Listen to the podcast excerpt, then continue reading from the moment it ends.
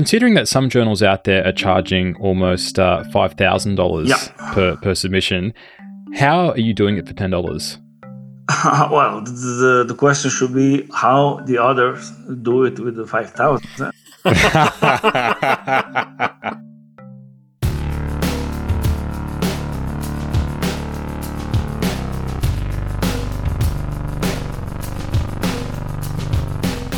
Welcome to Everything Hertz. My name is Dan Quintana from the University of Oslo. Uh, as always, I'm here with James Heathers from Northeastern University. James is here, and we have a very special guest today, Daniele Marinazzo, who is a statistical physicist at the University of Ghent in Belgium and on the editorial board of the recently launched journal Neurons, Behavior, Data Analysis and Theory. Daniele, thanks for joining us on the show.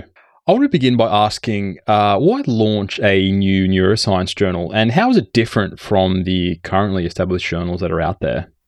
Yeah, so this uh, is actually uh, what it is all about, and uh, is the, the, same question that uh, that I ask myself and I answer myself, not only in this case, but also when individually I was asked to join um, editorial boards of other journals. So maybe first a quick uh, disclaimer so in the um, new uh, NBDT journals, we are more than uh, 120 editors and the three founding editors.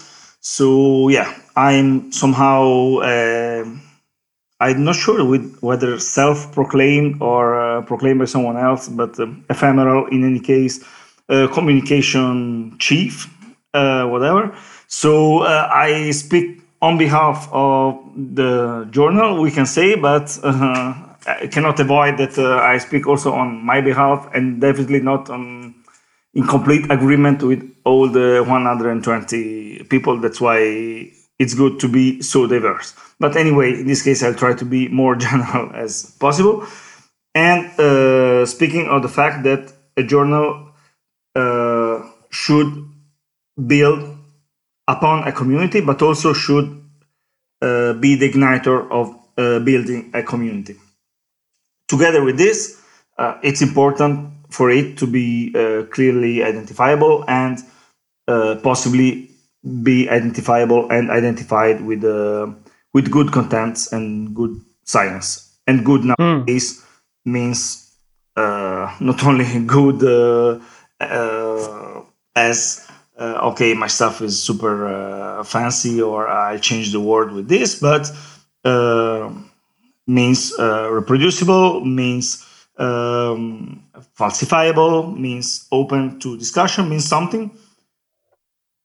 We should, we would like to do a journal club about it. That's why uh, we came out with this, um, let's say, uh, not requirement, yeah, requirement for the editors more than for the others or from the authors. So editors, please take an assignment of a new um, paper submitted to uh, NBDT if you would make a journal club in your lab on that paper. Ah, that's the that's the that's yeah. the, the, the, the acid category. Would you accept it for journal club? I like that.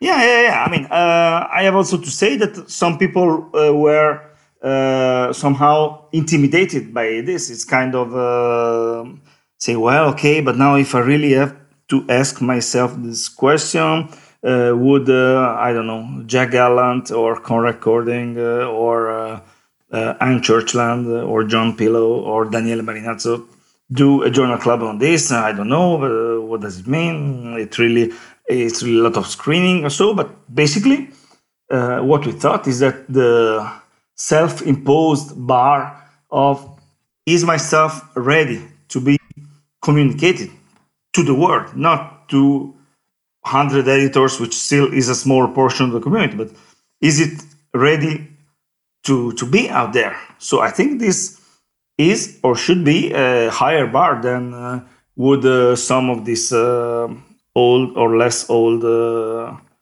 people would do a journal club uh, on my work. Hmm. And this seems like a really uh, sensible rule because all, from from what I'm reading on the website, all you need is at least um, uh, you, you, suggest uh, editors and editors will if they if they would run this as something within their own journal club, um, then, um, then they'll handle handle these papers, which I, I, I think is good. And it also opens up. Uh, it doesn't actually give any restrictions to the type of papers because different types of papers are discussed at journal clubs. You have um, experimental papers, you might have methods papers. So it, it opens up things which are which are quite yeah like. yeah. So also the the format is uh, is free. So it's uh, also let's say unconventional formats such as. Uh, uh tutorial uh, software tools, but uh, also then uh, opinion pieces or whatever, they can all find a, a place with um, with this journal. Now, I understand that uh, it only costs ten dollars per submission, which is basically free. So, considering that some journals out there are charging almost uh, five thousand yeah. dollars per per submission, how are you doing it for ten dollars? well, the, the question should be how the others do it with the 5,000. I've wondered this for years, man. Over the because you, you get figures you get figures from publications. You you get people who intimate the fact that they need all that money to do something, but the actual central core component of communicating the information after it's been checked how much does that really cost? No one's ever satisfied to no no one's no one's ever satisfied me with an answer. And you've put your money where your mouth is on this one by saying the fee to handle this, in a sense, is yeah. ten whole real dollars. Ten dollars. No, definitely. I mean, the, the the largest part of the fee is actually to secure a a DOI, a digital object identifier. Yeah, yeah, yeah, so yeah. Because they're not free. You, you buy them in a block and then you assign them to the papers. They cost a little bit of money, right?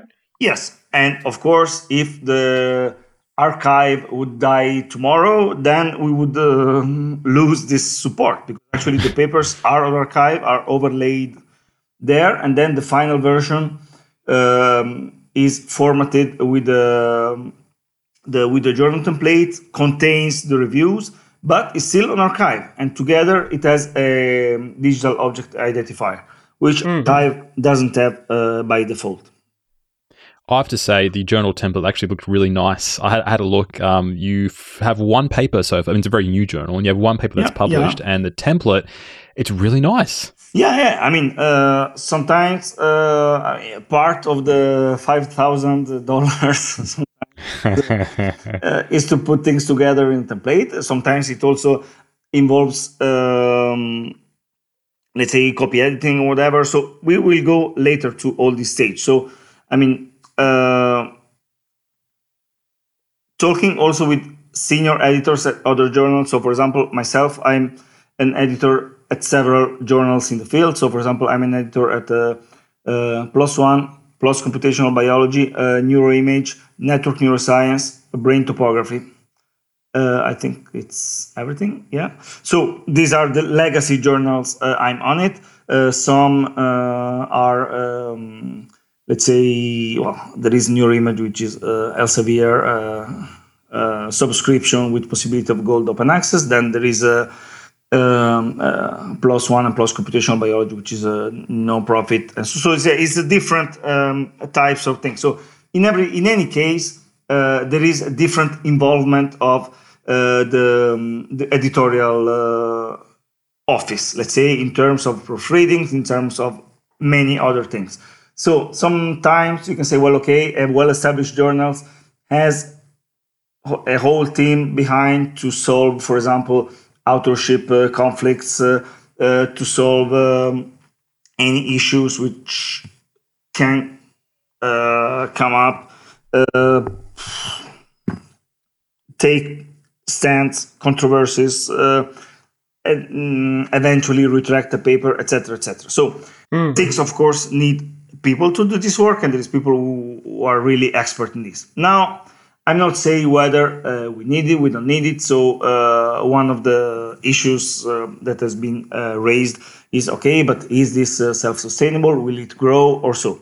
So let's say that for the moment, what we say is that uh, in order to ensure that one of the several editors, and we are allowed especially to ensure the maximal coverage, and we are open to suggestion for other editors if we feel that uh, some field is not covered enough. By the way, uh, Daniel or James, do you think that there is enough uh, uh heart rate and oxytocin related to the brain, uh, or?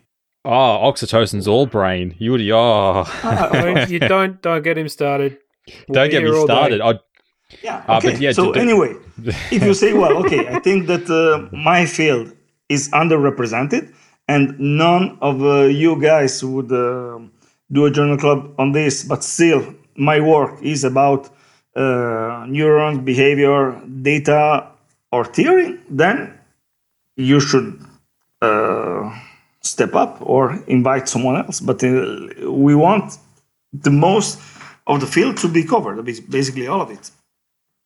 So, and I think with a, with a hundred, uh, hundred over a hundred on the editorial board, it seems like you probably have most uh, bases covered. Well, I would imagine. Hopefully. So, uh, what I was saying is that okay, we have this community of editors. When uh, at least one of those editors want to handle a paper in terms of this looks interesting. I would like to talk about this with my lab and with my colleagues. I want to make it better. I want it to uh, to improve it. I want to possibly to build on this and so. And so I will invite other people to to review it, and then at certain point you say, well, okay, for us it's fine. Still, it's out there. It's open for other comments and so. So to do this and to have a digital object identifier, for the moment we don't need more than that, and in the near future maybe we won't need more than that. Then you can say, yeah, okay, but you don't offer this service you don't offer this service, you don't offer this service. Fair enough. It's no, really, it's it's what it does. So, and then maybe it comes back to the fact, yeah, okay, but uh, we had, uh, I mean, we have had the arXiv for uh, 20 years, uh, but still, uh, uh, people go for more and more subscription journals because sometimes they feel that, in this case, let's say, an enforced um, peer review improves this paper, which is definitely true in most of the cases. Uh, or say, well, okay, I want uh, uh, a label attached to my journal, or you won't hire me if I don't uh, publish in this journal, this journal. So, so um, we should start somewhere to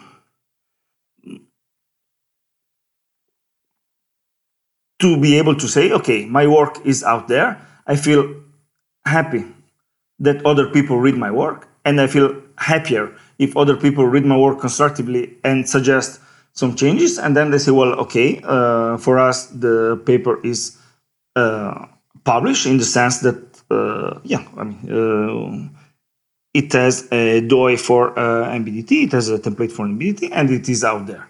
Then everyone can decide what to make of it. So you say, okay, no, for me, this is not enough. I need a, a a particular uh, journal which uh, uh, which my community would recognize more. But we hope to become this community. How, how, are you planning on doing that? Because you ran a Twitter poll about a month ago yeah. where you asked the question, uh, why would you not consider submitting a man- manuscript to the journal? In which an overwhelming majority uh, responded no impact factor slash recognition. Yeah. Now, I don't think impact factor is the problem. Yeah. Now, look at Nature Human Behavior, which is a new journal, mm-hmm. no impact factor, but people are still submitting there. So it all comes down to recognition. So, how do you plan on countering this problem? Well, basically,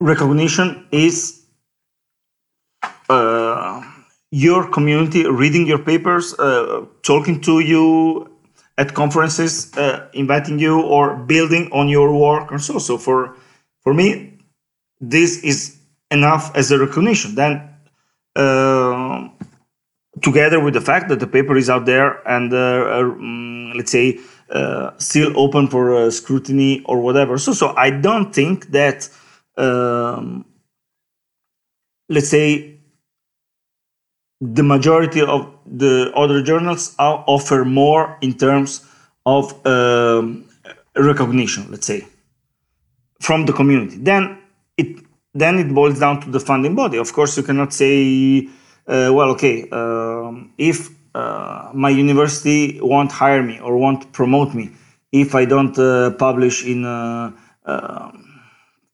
Uh, A1 uh, journals, then you should first ask yourself what is an A1 journal, or your university or your community should ask um, what does it mean an A1 journal apart from being a label.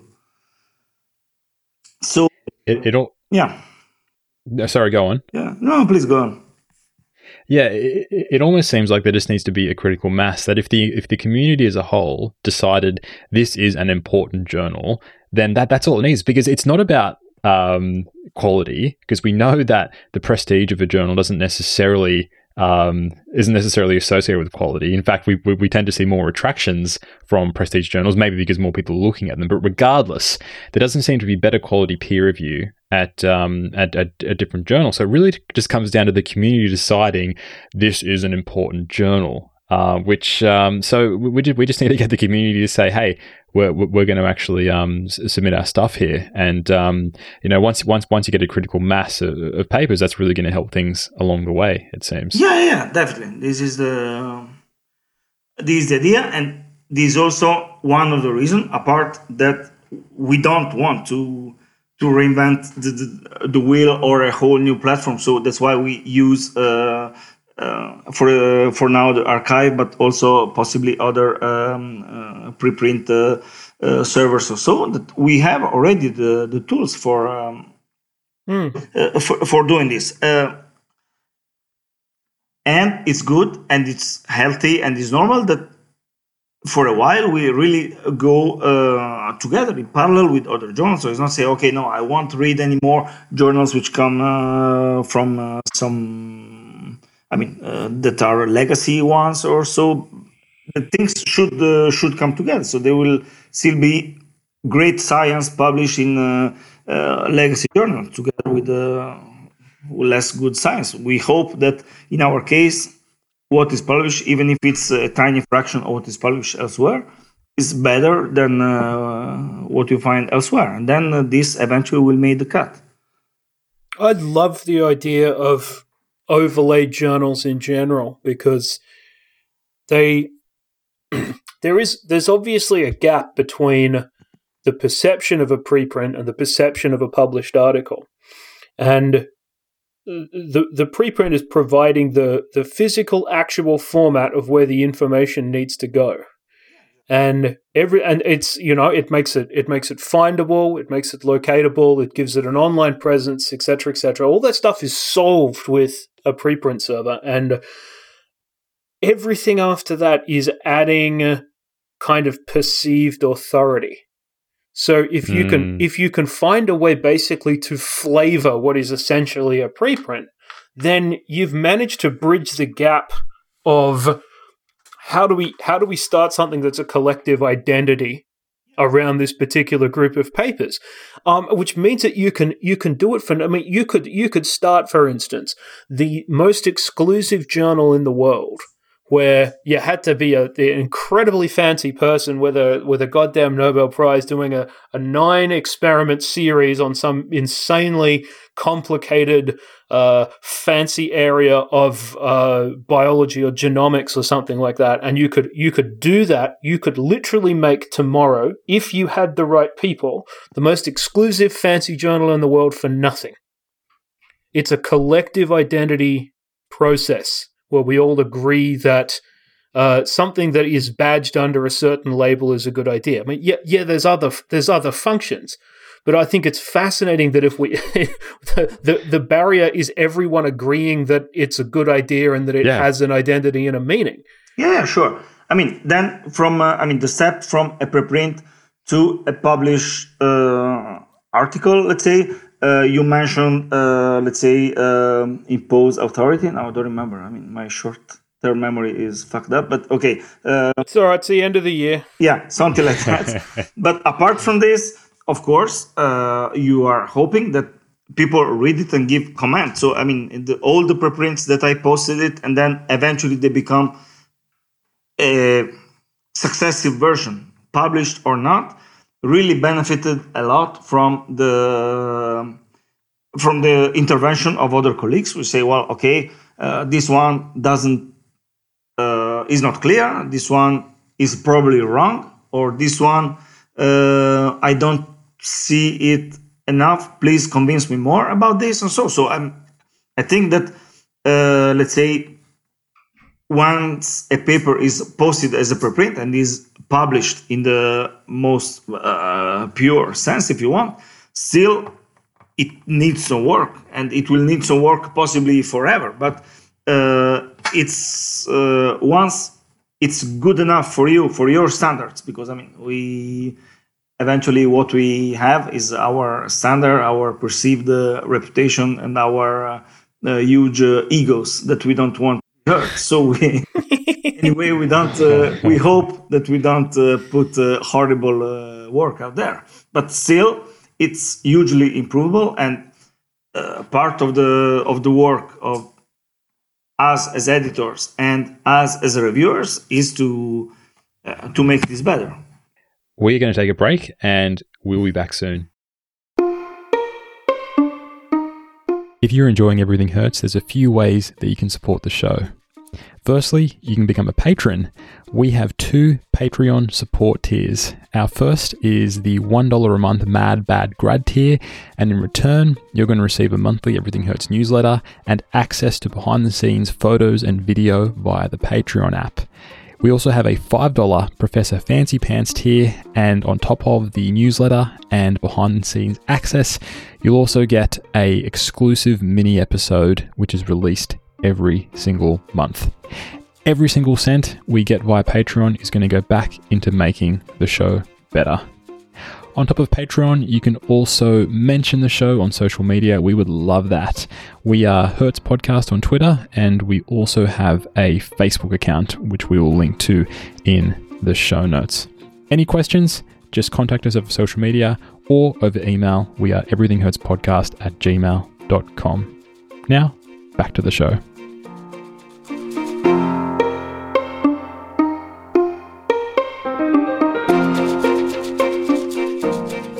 Welcome back to Everything Hertz. For this episode, we are speaking with Daniele Marinazzo, who is on the editorial board of the recently launched journal Neurons Behavior Data Analysis and Theory, or NBDT. Did he get now, it right? Daniele, Did he get it right that time? Yes. Very well. Oh, yes. Daniel. Got it. Got it. Now, Daniele, I want to ask you, what is the process? Let's say I have um, I've written my written up a preprint, yeah. and it is ready to be submitted. What is my process of submitting to NBDT? Okay, so the first thing, as we were saying before, you say, well, okay, my uh, work is good enough for others to read it, for the public to read it, and uh,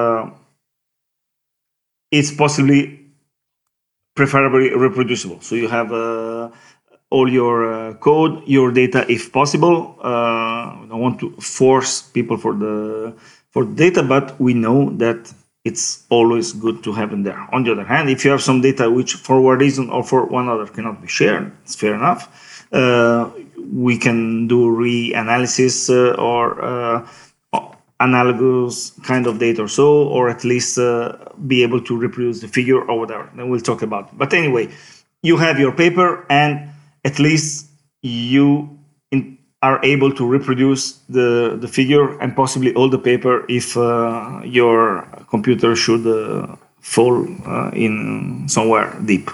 Then, if you submit your paper, let's say to arXiv, and then uh, you contact either uh, one of the three editor in chiefs, which, by the way, are uh, Anne Churchland, uh, Konrad Kording, and uh, Jonathan Pillow, uh, also known as John Pillow. Uh, by the way, in SFN there was this nice real-time translation with all the possible everything that could go wrong would go wrong. So he became John Pillow. Anyway, you, you you can contact one of these three people or you can directly contact one of the editors. Uh, in the future, we will uh, possibly also uh, crowdsource this. So let's say uh, general uh, collective intelligence uh, matching papers and editors. But anyway, you can contact the editor in chief or you can contact one of the editors. So you have an automatic email trigger to the editor in chief or a direct email to them. And then uh, the editor can decide to handle the paper. So it's okay. It's good enough for a, a lab meeting in my lab. And then they can assign it to one or another editor or decide to to still uh, to handle themselves, the, the chief editors. Then uh, you should invite reviewers uh, as soon as uh, as possible. Uh, if the editor is available and no invitation are issued uh, within uh, a short uh, time, then that editor is considered decayed or at least rejected by that editor. And then it goes to another one.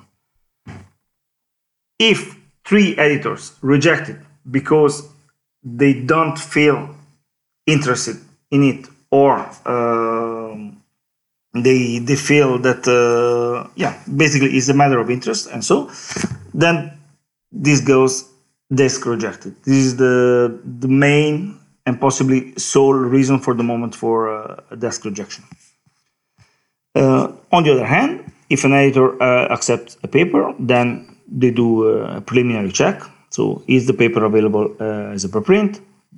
Is the data shared? Is the code shared? Uh, does the paper itself have link to the places where code and data are shared? Uh, and if these things are not there, the editor should try to solve them as much as uh, as possible, and then assign reviewers. Uh, it depends, of course, on the quality of the reviewers. So we can say, well, two reviewers are good, three are better, but anyway, it's mostly about the, the quality of the reviews, which anyway are uh, are public. Now, one thing I want to um, talk about when it comes to your reviewers is that you specifically have a rule that you can't suggest reviewers. And you actually came to this decision via an analysis, which makes sense. You're a computational journal, so these decisions should be made by analysis. And in this analysis, uh, the journal found that suggesting reviewers biases the responses, there's no surprise there, and does not lead to, to better quality. Now, I think this is actually a really good idea because I, I, early in my career, I was really surprised to overhear people at conferences mention to colleagues that they're going to suggest them as potential reviewers for a future paper with a bit of a wink. And I'm like, this is crazy because I've, I've always thought about how, how do these low quality papers actually get into journals? Journals, and uh, I think at least at least within uh, my field of more sort of clinically oriented psychiatry, is it because people are just suggesting their mates as reviewers, and this is an enormous bias, I think. So the fact that you're coming out to say, "Hey," you can't suggest reviewers. We're going to do it is is something that's interesting. But on the flip side, I think that um, we're hearing more and more that people can't find reviewers. So sometimes suggesting reviewers is is the only way. So I think there's a bit of, a bit of a tension here. Yeah. But it seems like you've landed on the side of we would rather have less bias but have more trouble finding reviewers. Is is am, am I reading that right? Yeah. So the bias is really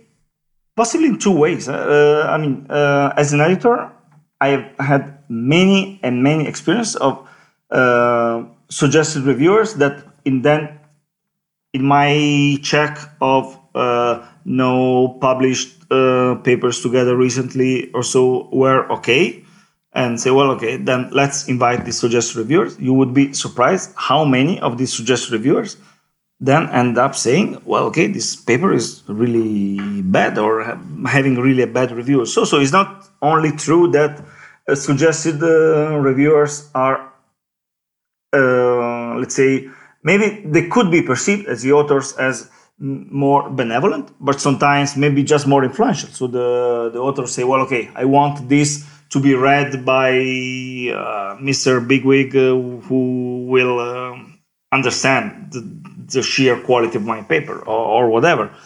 But you were surprised how many of the suggested reviewers then turn really uh, bad, bad in the sense of the outcome uh, of the paper reviews.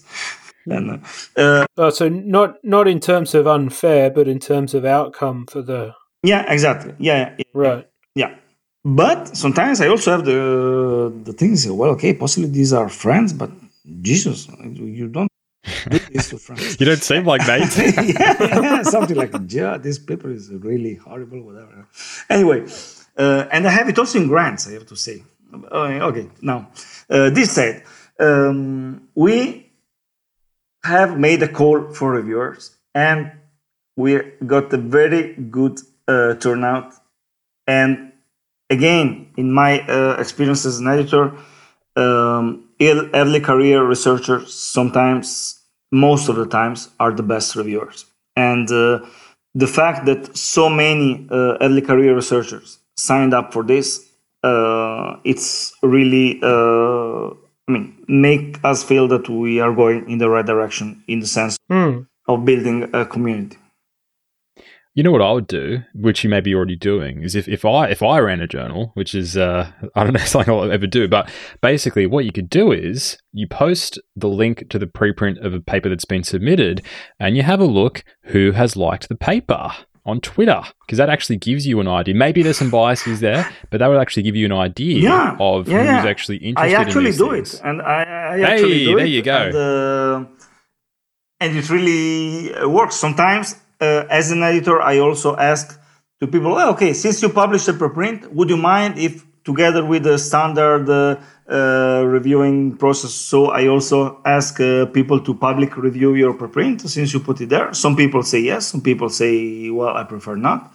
And of course, Sure. is uh, their choice. But on the other hand, it's uh, this is a good choice. Then, of course, once I made uh, a kind of a joke on Twitter that uh, yeah, sometimes uh, people who say enthusiastically, "Ah, this is a great paper. Everyone should read this preprint." or so then, uh, when I asked them to review them, then I got no reply. And of course, Ah, so many reasons why one cannot. So uh, it was half of a joke. But uh, on the other hand, uh, at least say, well, okay, I cannot. Uh, uh, these people could uh, do it on my behalf. Uh, but I mean, anyway, uh, it's a good way to um, to look for uh, interested uh, readers, at least in terms of um, again of clusters of people who could be interested in this.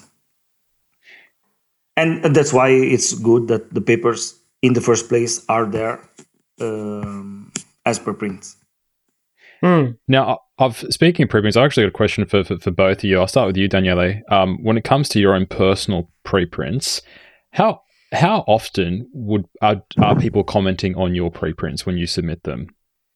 Does it happen for all your preprints? Uh, no, uh, I mean, uh, then coming from physics, I've basically uh, doing preprints since uh, my uh, academic infancy. so uh, let's say even before there was uh, the social uh, media science or whatever. So it was just about okay, we are physicists and we have our channels and we uh, put, uh, put preprints uh, there. So in that case, it was more like okay, I email this to colleagues. Uh, look, there is the link instead of uh, emailing the whole paper and then say, well, what do you think about it, etc., etc. Now, recently, of course, what I do, I try to promote it on Twitter, on, or whatever. No, just on Twitter because it, this is my thing. I don't have any other uh, social uh, persona, personae, personas. Anyway, uh, but uh, sometimes I actually ask for uh, reviews, and in a couple of, uh, of occasions, I got people posting public reviews on uh, PubPeer or on Academic Karma on our preprints, which were extremely extremely helpful, and uh, we replied to this. Actually, uh, there are yeah three of our papers which have. Uh, uh, public uh, reviews on this platform, either Paplin, Papr, oh, Jesus, Papier or um, Academic Karma. what about you, James? What's your what's your rate for for putting out um, preprints and having people actually comment on them? Uh, mine's hugely skewed by the Goosebump research, which is Mm. um because what happens there is people read the media articles about that, and then they find the preprint, and then they talk to me. So I get two or three emails a week about that Wow. on a slow week, and on a fast week, it would be more like somewhere between ten and thirty. Um, a lot of those are, are p- people from the general public who are interested, but some of them are also some of them are also scientists. It's also a it, it's also a matter of you, you, know different different topics get kicked around to certain to certain degrees and it's one of those things that sort of made it into the middle of the, the churn between online sources, I suppose. Um, it's mm. been hmm. reasonably common for the others, but almost exclusively academic. Um, the the thing that I find most interesting is how how quickly it takes things to be taken up by kind of citation so the citation culture of you know like oh this this is the right thing to cite in this particular circumstance. So i've posted preprints and had them cited somewhere and i think one was in like six weeks so, because wow. I mean, it gives you the idea. So you know that there's people out there reading them. You know that they're being taken seriously. It's just that they're not writing to you. It's just another way of telling like what they're actually doing. And then you see it in the context of the paper, and that's some kind of half-assed review, in the sense that they're not just they're not just citing it because it's there. They've obviously read it. They agree with it or find it useful. Hopefully, fingers crossed. And uh, it's it's hard to say in general, but maybe some three to five emails for a normal preprint over the life of the whole thing, depending on whether or not it's published afterwards. You know, subject to usual caveats, etc. Is that normal? I think uh, that's pretty normal. Really? No, because I, I, speak to a few people, and because I, I, I, when I sort of talk about preprints and open science and whatever, one of the things I mentioned is that one of one of the benefits of preprints is that people can actually comment on your stuff before you submit it, and then people tell me that yeah, I did I did this, but no one's actually reading my stuff and and and replying. So, and and that happens occasionally with a few of my papers. Of course, the the more uh, stuff that that that that's you know caters to a larger audience tends to get comments, but uh, the more niche stuff, I, I have a few preprints that have no comments whatsoever. Uh, so yeah, I, I, think there's a bit of a, a, bit of a mix here. I think people are more likely to write to you than leave a public comment. I mean, oh, I'm talking about that as well. Like, uh, and I, I, prefer either. There's also some people who rather prefer people not commenting on their preprints, at least publicly. But they say, well, no, okay, is there? So I think there is a really wide uh, uh, spectrum of uh, um, let's say feelings about a preprint. So sometimes uh, people say, well, okay, let's put it there just to say, okay, we ha- we had this idea, the paper is submitted anyway somewhere else, so we are working on this. This is uh, what we are now, and I think this is uh, yeah, this can of course help, especially in some cases in which journals uh, even uh, I mean even in good faith, if there can be good faith in uh, delaying a paper for six months or one year. But anyway, uh, sometimes it happens, and so the pe- the paper doesn't see the, the, the light in terms of uh, being published in a standard journal for, for a long time. So it's good to, to be there. Sometimes the yeah the authors see it uh, as a relief. So well, okay, now it's out there. So, but uh,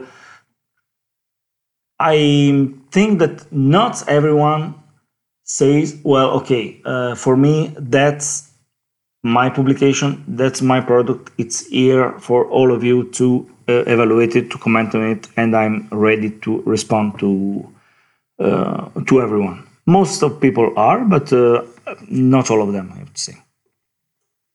Sure. Yeah, I mean, what's the what's the motivation to put it in the public domain, do you think, if not to make it kind of you know, I mean, you, are putting it, you know, you're making it very public in a way that is different to how we used to do all communication of science. So, what's the benefit of a preprint if you don't want people to see it or to talk about it?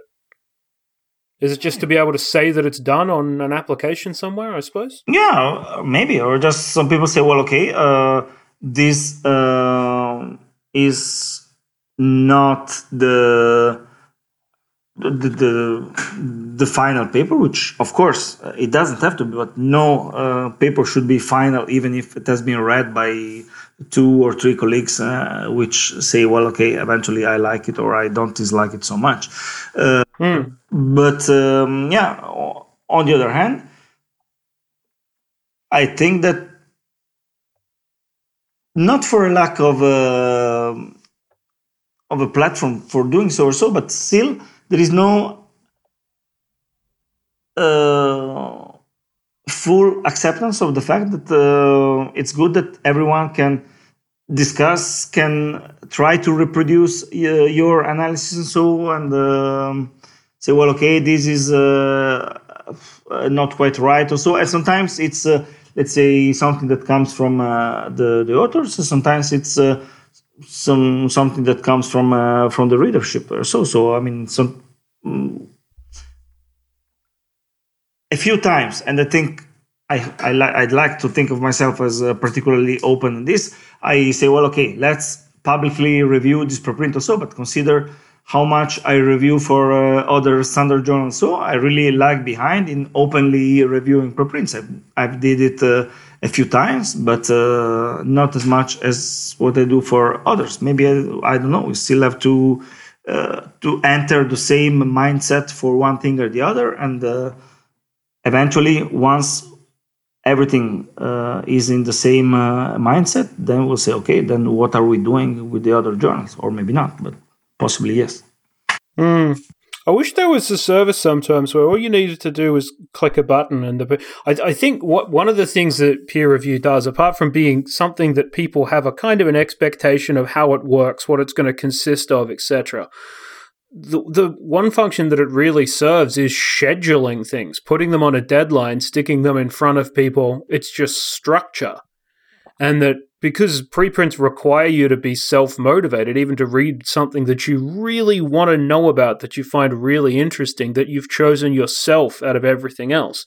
If you're not of the mindset that you should sort of go out and knock on doors and kick stuff in the teeth and see what happens, then um you're just it's just not going to occur to you to go out and do that.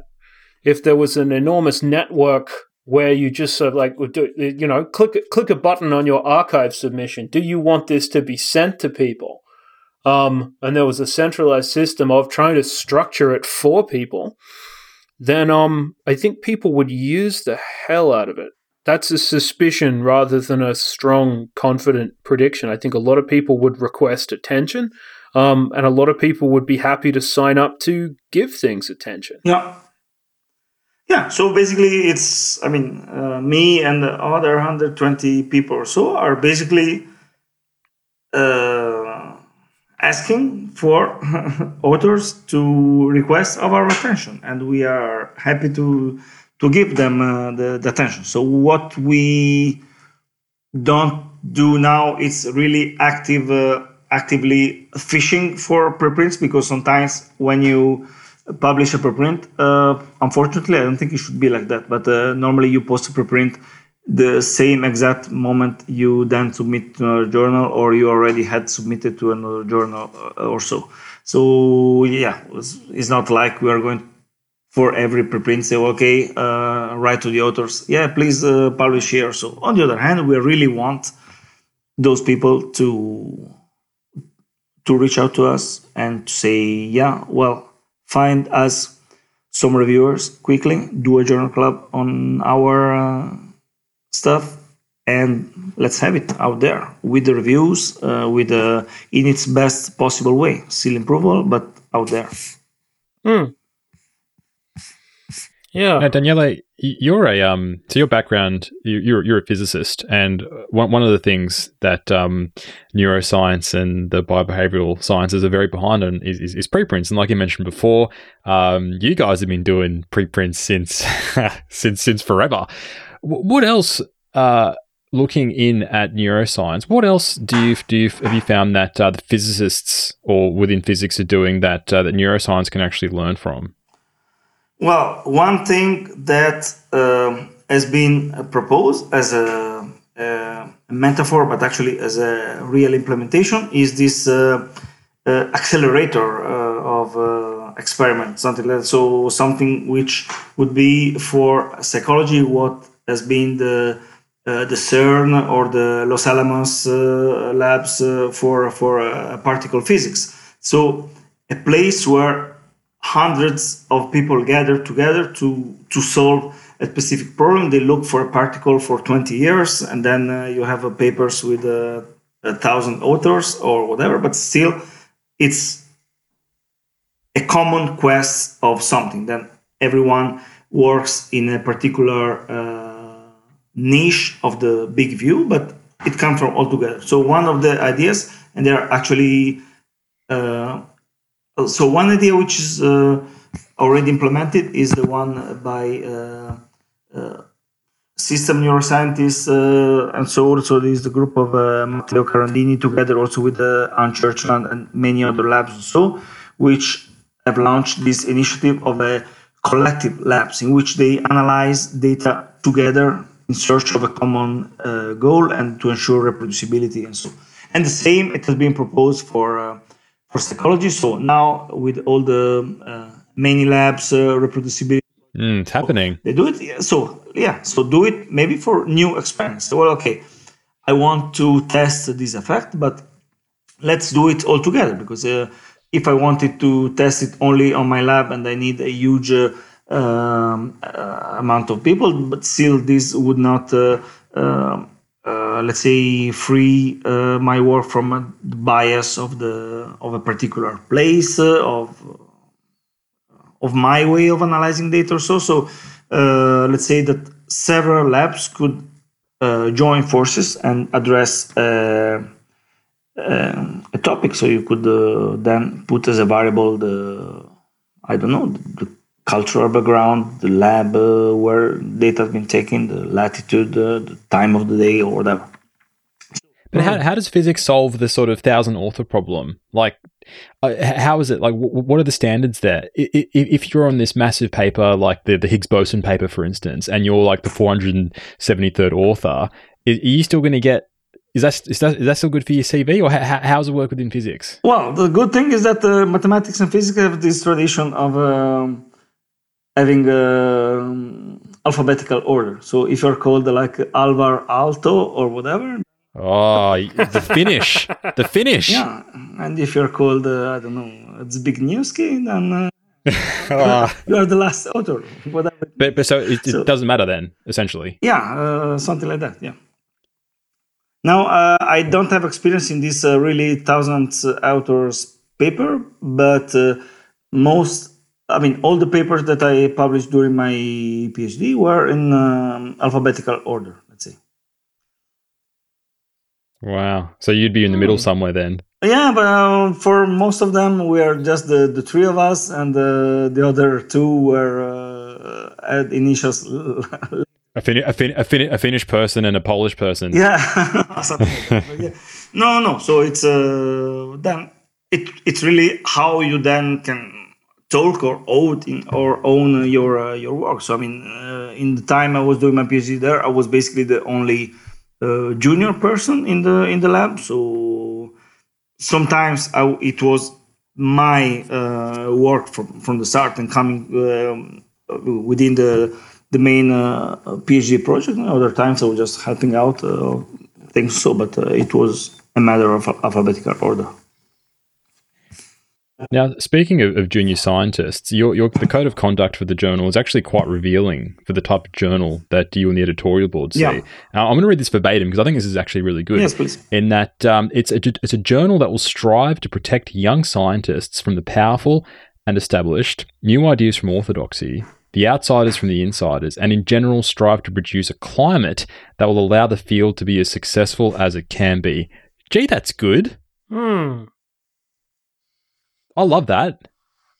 Because that that and that that that to me kind of suggests that established journals are kind of doing the opposite in that uh, it's the powerful and established that are running things that they're very resistant these journals are very resistant to, to new ideas and that um, perhaps by doing this is actually holding the field back. Uh, uh, can you talk a little bit more about this?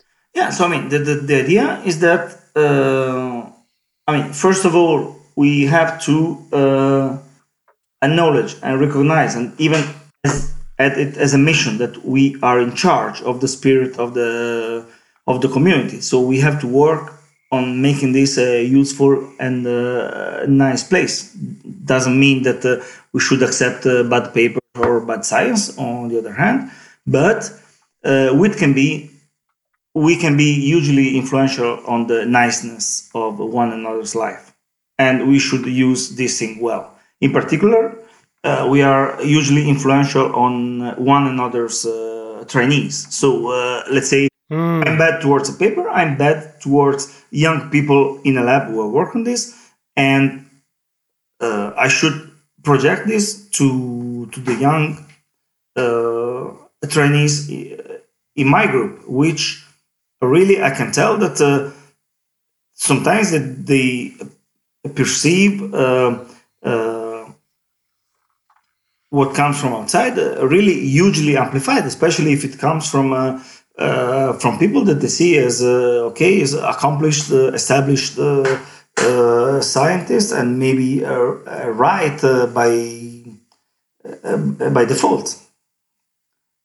So. Uh, what we perceive on our trainees, we should then project on each other trainees. And uh, I mean, it has to be like that. And it has to be in the spirit of uh, community and altruistically. So there is no uh, open reward for this. Uh, it just, we need to make sure that the, the literature is good. We don't want to accept a paper which is substandard, which also goes against the interest of the community and in the interest of people doing good work but we as senior editors senior scientists we have to make sure that we use the this power of having at least an amplified voice uh, in the student submitter's head we should use this power for uh, for good and so we have to help uh, our trainees do better science and eventually it's our trainees which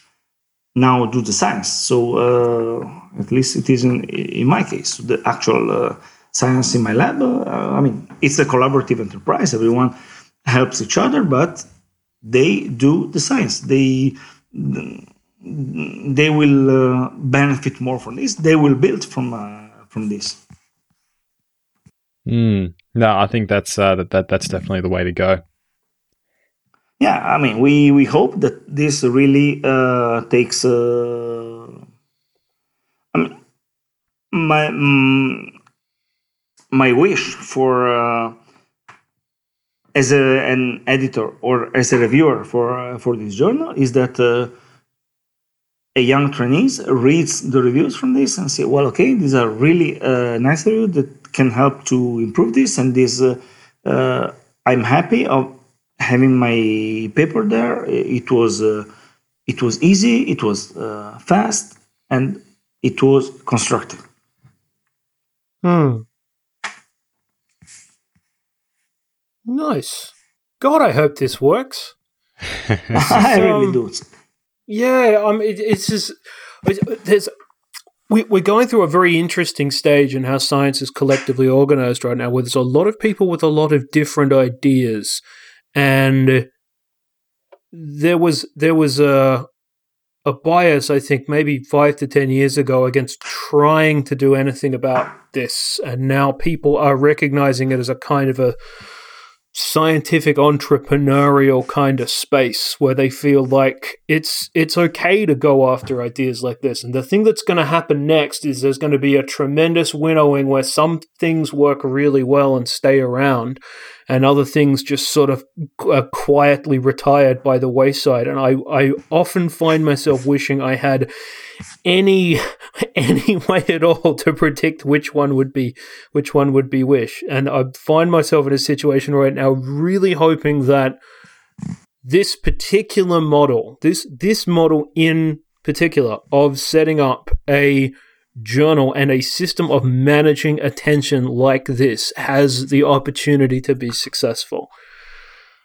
Um i don't know man. There's just look there's there's there's an awful lot of people who are trying to change what it means to publish something in the first place, uh, change what it means to confer or give respect, change people's relationship to for profit publishing in the general sense, um, how review is rewarded and organized, and oh god, a whole lot of other stuff besides. I it it we finding ourselves in a space where it's difficult now to assess the quality of ideas because it's very it's starting to get not crowded as much as there's a lot of interest. It's really picking up. People who feel like they've got an opportunity to do something about it uh, see themselves as having the freedom to do so. or is that just my pers- my perspective? What do you think? Yeah, no, sure. I mean, it's uh, it's something that I mean, one of the key points uh, makes sense of uh, all the of the literature, but all, all of the of all the ideas which have been uh, um, which are out there, and which of them uh, will uh, will flourish, will which of them uh, are good but needs work, and so. And I think that in this sense, the the the guideline of would you make a journal club on this is actually the, the is actually key in this sense because only really discussing a paper what can this mean? What can this mean with for my work? Uh, where can this lead in a few years or so? Uh, this is usually helpful to to assess uh, the, the, the impact of a paper. So a paper can be very uh, very good but then eventually have a little impact and impact i don't mean i mean sometimes uh, uh, yeah there is this misconception that impact means a big altmetric score or ending up in a newspaper or whatever but an impact is on the society but and starting from from your community. So your colleagues should be able to say well okay at the end of the year now we are at the end of the year so okay what's the uh, the two or three key ideas emerged this year, which uh, which can uh, be useful to to build mm. our community. So I think that the more we talk about these ideas, and the more we talk about these ideas with our uh, younger colleagues, and so the, the the easier it becomes to to distill good science, but not uh, in the sense, well, okay, only uh, 2% uh, are good papers and all the rest uh, is crap or useless. On the other hand, everything pushes towards something, but in particular, the, the readers and authors are parts of the of the same community and decide what we should uh, push or what we should build on and that's also why it's so crucial to have um, uh, the code and the reproducible material that. Because if I say, okay, this is a great idea, I want to use it on my data, but then I have to spend months to to redo the code and and whatever, and then it's uh, at best it slows things down, if not uh, just uh, suits them uh, forever.